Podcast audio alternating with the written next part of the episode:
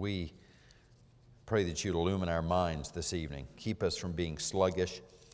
Help us to leave not only better informed about your word, but in, in love more with your word. Help us, Father. Give us a hunger and thirst for righteousness that would take us through this week. Pray that you'd make us such that the only thing that would satisfy us is your presence. That we might not just long to know about you, but long to know you, the one true God, and your Son, Jesus Christ, our Savior. This we ask in His name. Amen.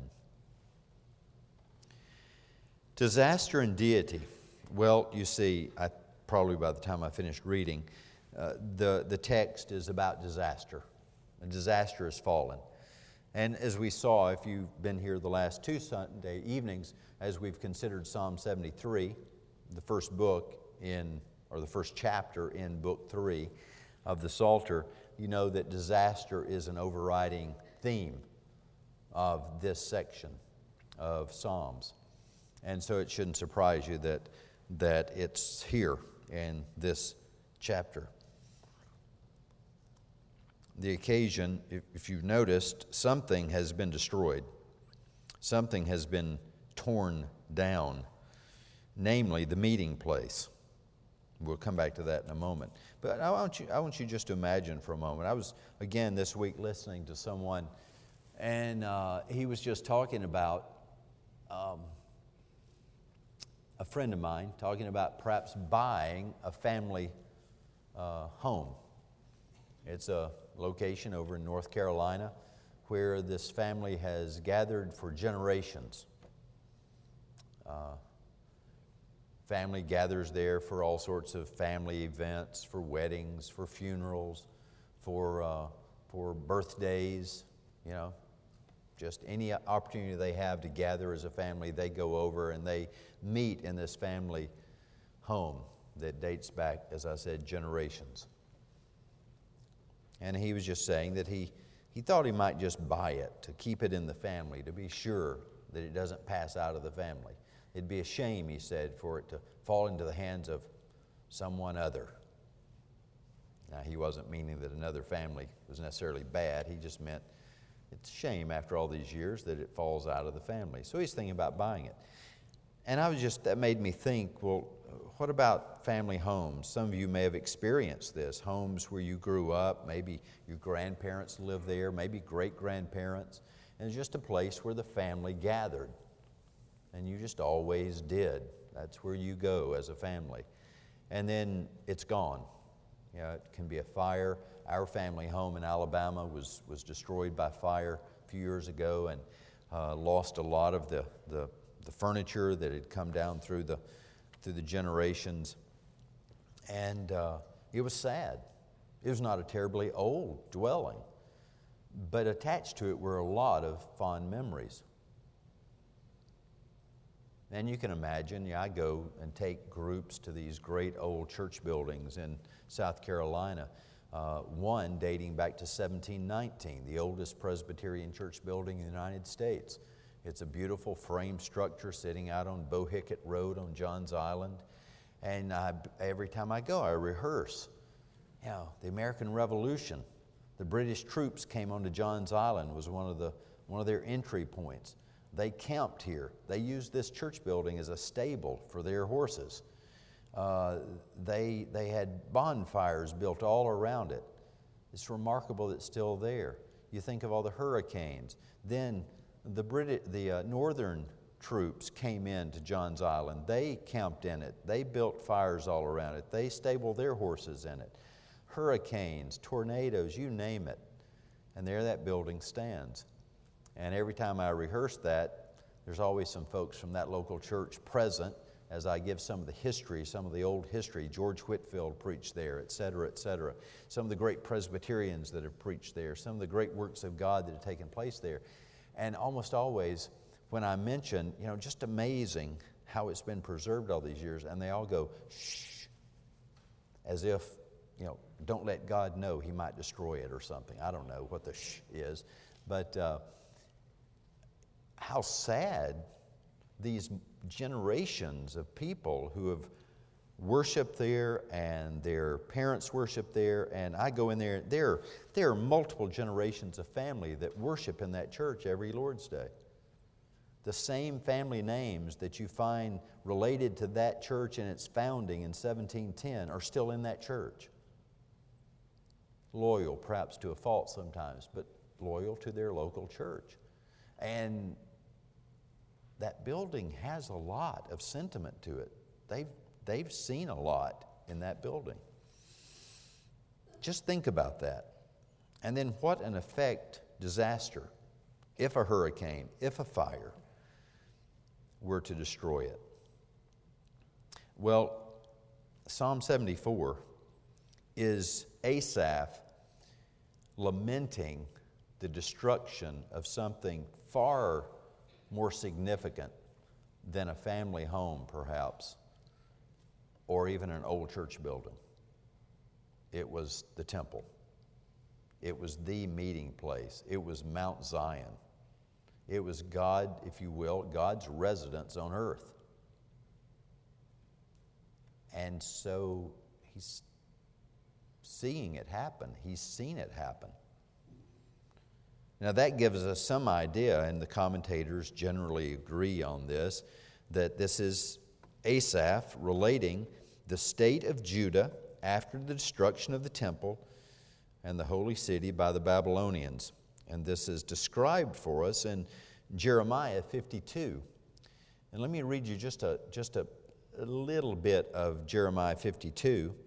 Uh, you can pick up reading in verse 12 of that chapter if you want to read the full account. But here's what a part of what we read. In the fifth month, on the tenth day of the month, that was the 19th year of King Nebuchadnezzar king of Babylon, Nebuzaradan, the captain of the bodyguard who served the king of Babylon, entered Jerusalem, and he burned the house of the Lord and the king's house and all the houses of Jerusalem, every great house he burned down.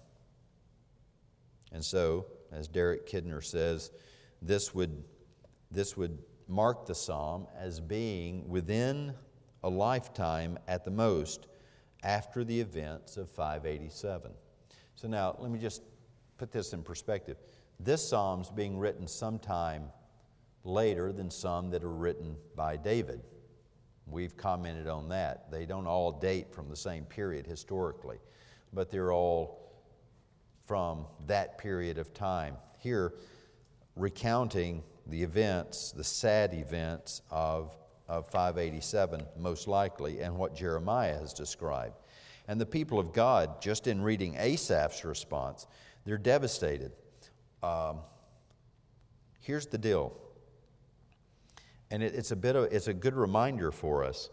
When you read Asaph here, you, you get something of a sense that these people had all their hopes and all their dreams, and even the promises of God seemed in some sense, too closely linked to the physical Jerusalem. Because as he talks here, he's, he's, he's, as we would say, he's down in the dumps. He's pretty low. This is what's happened.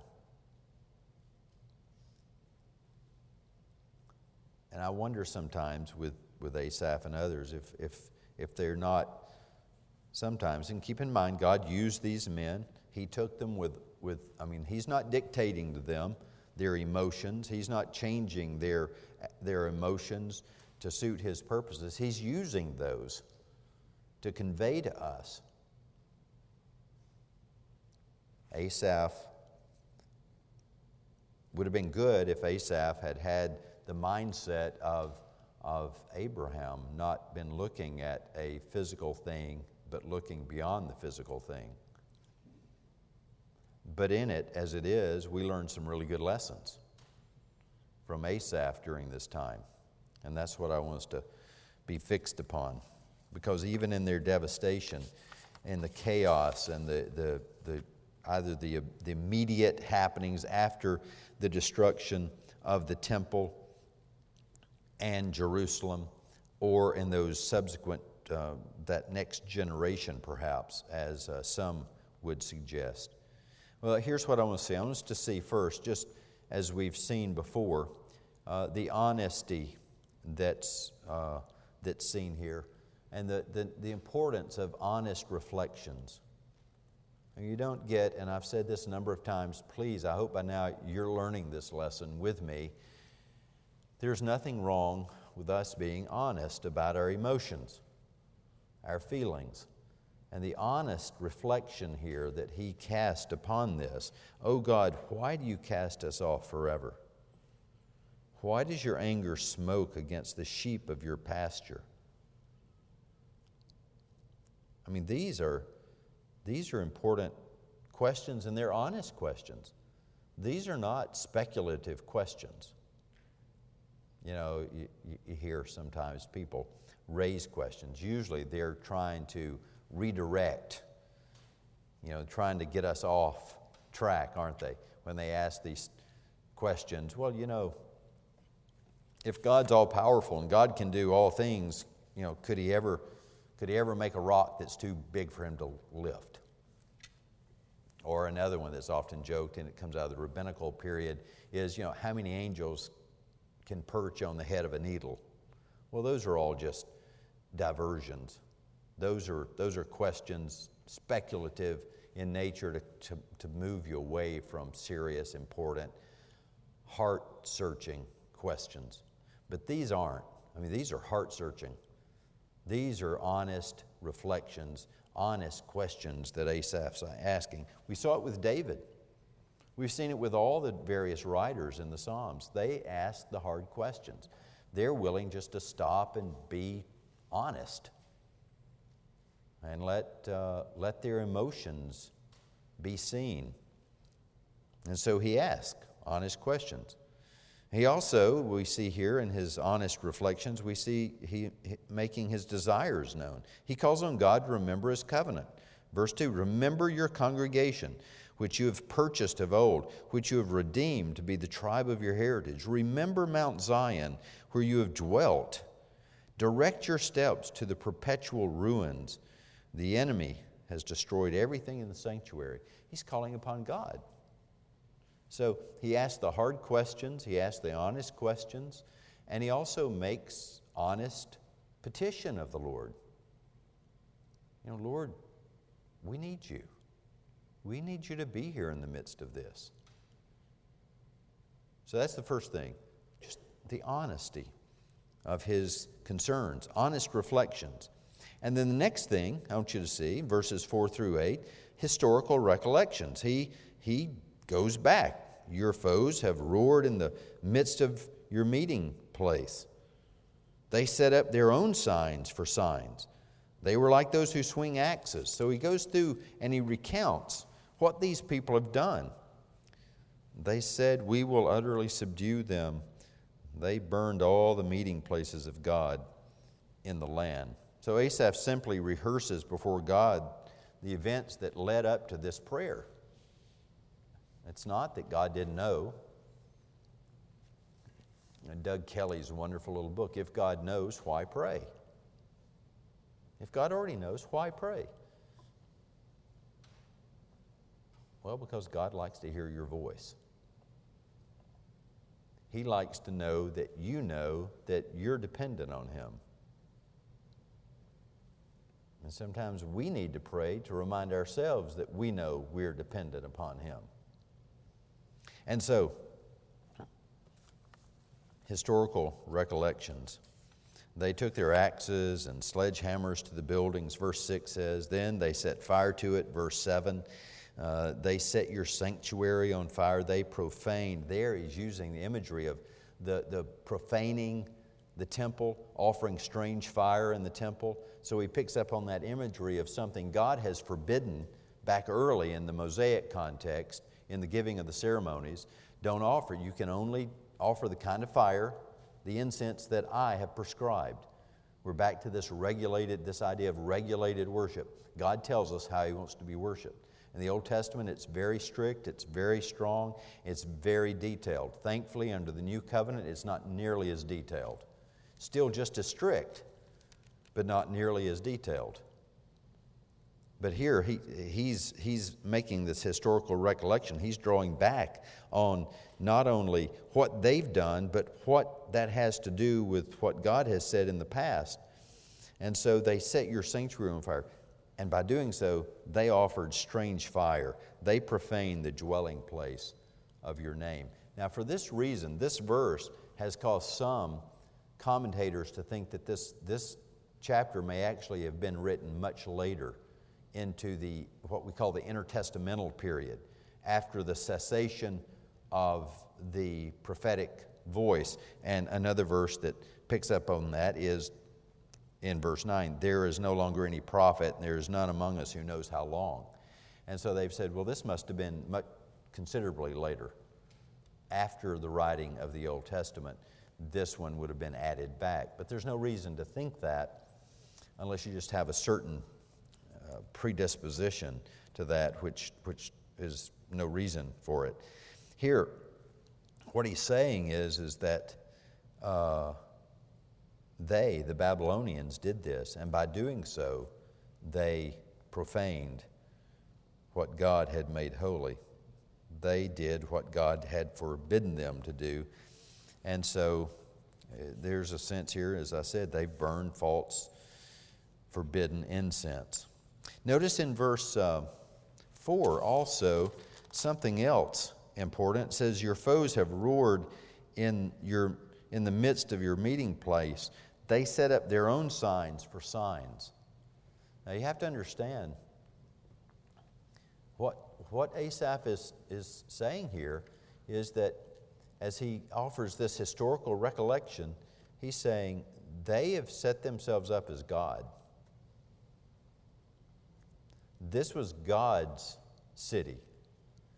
The temple was God's place where God met with his people. God had placed his signs in there. What did the signs, what did they, what were they about? They were emblematic. They represented his sovereignty.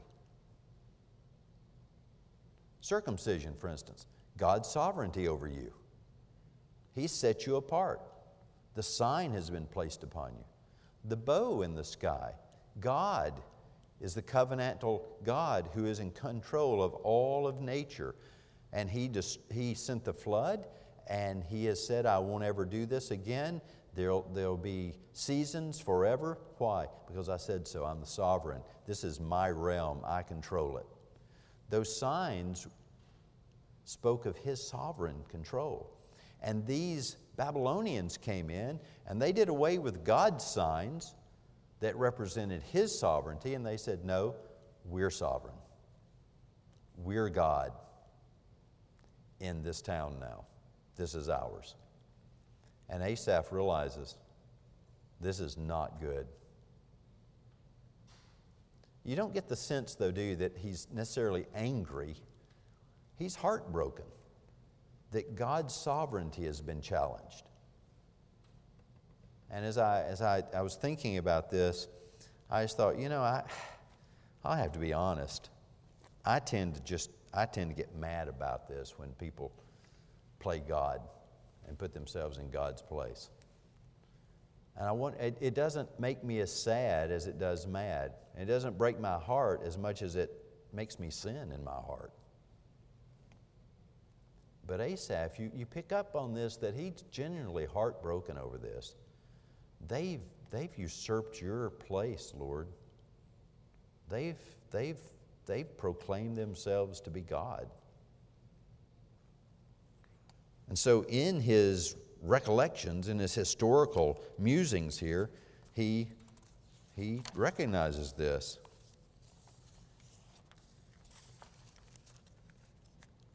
In these few brief sentences, four through eight, Asaph paints an abysmal picture and sets forth the unrighteousness of the world, how the world loves to exert its sovereignty. And we have to be honest, don't we? We tend to do that too. Isn't that, isn't that part of the great struggle in the, in the Christian life? Is the battle over God's sovereignty and our individual sovereignty? I mean, don't, don't we just love to stand up and proudly proclaim my freedom of the will? I'm a free moral agent after all. Well, all that may be true, but you're not God. And to assert your sovereignty is to, is to defy the one true God. And, and we see ourselves doing this. We see it in a lot of ways. We have to repent of that. We're no better, if we don't repent of that, we're no better than the Babylonians. So we have to hate that in ourselves. We have to fight against it uh, in, our, in our own lives, and we have to flee from it. We have to always be mindful of what's happened in the past and what will happen again. Right? I mean, there's nothing new under the sun. I was reminded of William Faulkner's words that haunt me. The past is never dead, it's not even past. The past is never dead, it's not even past. It's not, e- it's, it's not even, it's, it's never dead, it's not even past. Requiem for a Nun, if you want to know where that came from. I want to go read some good Faulkner sometime. Well, we've got the historical recollections. We saw the honest reflections first. Now, notice verses 9 through 11. All of a sudden, you've got this, what I've termed horrific realization here. Verses 9 through 11. We do not see our signs. There's nothing, it's all gone. There is no longer any prophet. There's none among us who knows how long. How long, O God, is the foe to scoff? Is the enemy to revile your name forever? Why do you hold back your hand, your right hand? Again, we get these, these honest reflections, but there's, there's that horrific realization that God needs to speak up. It's almost like God's gone quiet on them. Well, in fact, He had. And I was thinking as I, as I read this and prepared for it that, you know, when you think about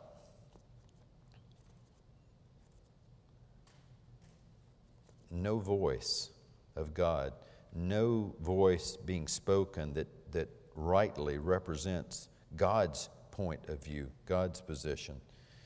And, uh, and it, it made me wonder if, if perhaps we live in a time where, in large degree, uh, we find ourselves in this kind of situation.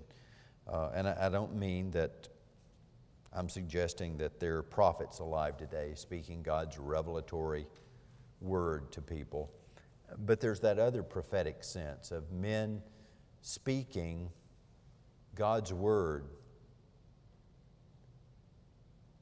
clearly and plainly and loudly and calling men to account. Saying, that's Babylon, that's wrong. They've usurped the authority of God. They can't do that. They shouldn't do that. That's sin. And we, we live in an age where much of the preaching of our day is reminiscent more of what Paul said would come in the last days. He described it this way He says, The time's coming when people will not endure sound teaching, but having itching ears, they will accumulate for themselves teachers to suit their own passions, and will turn away from listening to the truth and wander off into myths. As for you, always be sober minded, endure suffering, do the work of an evangelist, fulfill your ministry. We as the church, have to speak the words of biblical realism. What's biblical realism? Well, Paul goes on to say what it is there in that same passage reproving, rebuking, correcting, exhorting, teaching. And I would say that in our land today, much of that which goes under the label of preaching is almost exclusively exhorting or encouraging.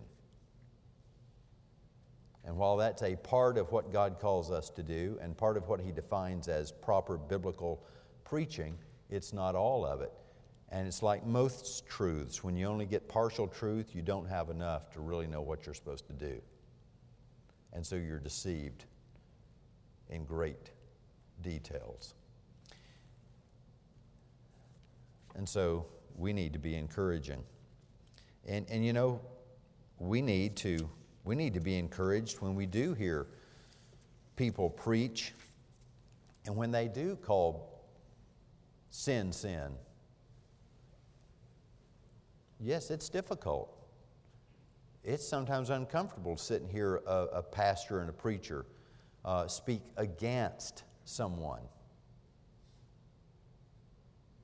I was just relating, I won't tell the whole story, but a report of a presbytery determined not to be received because it named names.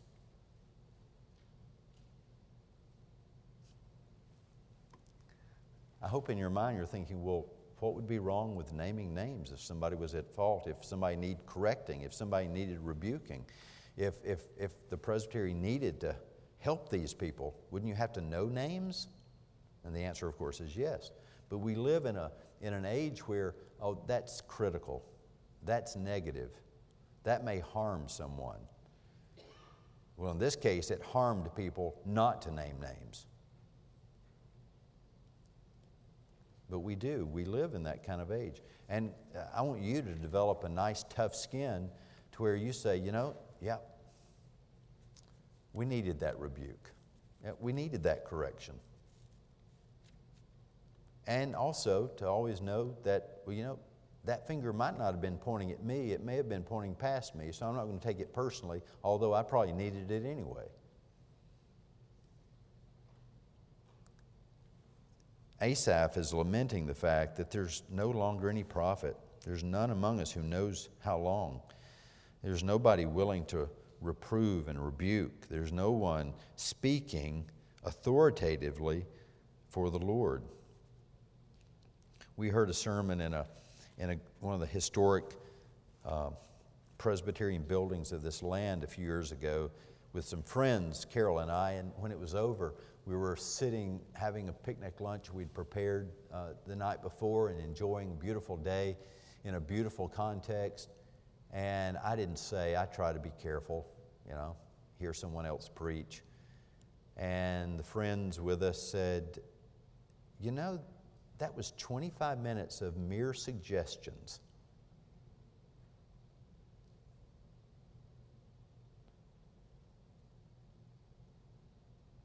Well, that was a bad sermon then. If you just sit for 25 or 30 minutes and get mere suggestions, it's a bit like somebody saying, I don't mean to tell you what to do, I'm just going to give you some pious advice and you take it or leave it.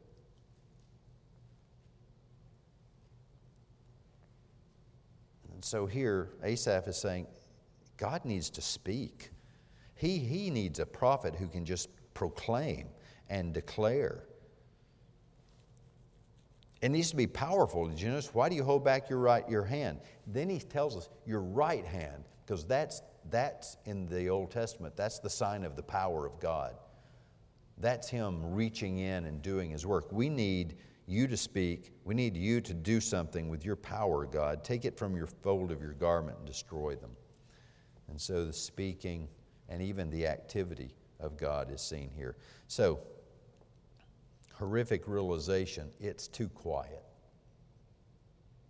We need God to speak, and we need God to speak loudly and pointedly and clearly for us. And so we do today as well. And the last thing, notice he goes from this horrific realization and, and he, he's, he's, he's back to, to the honorable relationship. And he's not talking about the honorable relationship here of, of Babylon to the Hebrews or even of the Hebrews to their God, because their relationship to God at this time is not honorable. He's talking about the covenant relationship of God to his people. It's summarized right there as, as we look. He begins in verse 12 Yet God, my God, is from of old working salvation in the midst. And then it comes to a very fine point in verse 20 have regard for the covenant. That pretty much summarizes 12 through 23. Have regard for the covenant. Act, Lord, in relation to your people. We've been faithless, but even as Paul said to Timothy, even when we're faithless, he is faithful. Asaph is not denying that they've been faithless and that Babylon has been wicked. But God, but God, he's saying, you honor, you honor your covenant. That's what we need. The God who has saved us, he goes through details again reflecting of, on God's honorability of his covenant faithfulness. Uh, you've been working salvation in the midst of the earth. You divided the sea by your might. And so he works through the Exodus account in vivid language, verses 13 and following. and then he reminds him again how the enemy is acting. And then again, have regard for the covenant. Let not the downtrodden turn back in shame. Let the poor and needy praise your name. Arise, O God, defend your cause. Remember how the foolish scoff at you all the days. Do not forget the clamor of your foes, the uproar of those who rise against you, which goes up continually. Remember, remember, have regard. It's all the covenant language of the Old Testament. So, and by the way, in there, just you could have two subpoints under the honorable relationship his honorable relationship to his people and his honorable relationship to those who are not his people.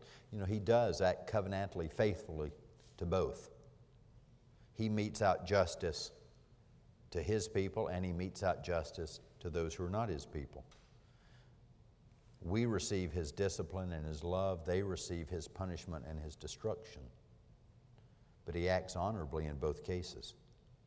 And so it's summarized there for us, side by side, verses 12 through 23. So when hard times come, disasters, discouragement, destruction, whatever, chaos, whatever happens in, in our lives, I think if we remember this psalm and these four headings, and remember the proper place for honest reflection, for historical recollection, for the it's time it's sometimes it's you need a good horrific realization of what the thing what's going on around you and then the honorable relation of your God to you and to his people. And so whether whether here you apply this to an individual, whether you apply it to a nation, whether you apply it to the church, which in this case in Psalm 74 all three are touched on. those four little sections and those four points should serve us well in hard times. May God remember his covenant with us today and every day. Father, we ask you to do this for us because we need you. In Jesus' name, amen.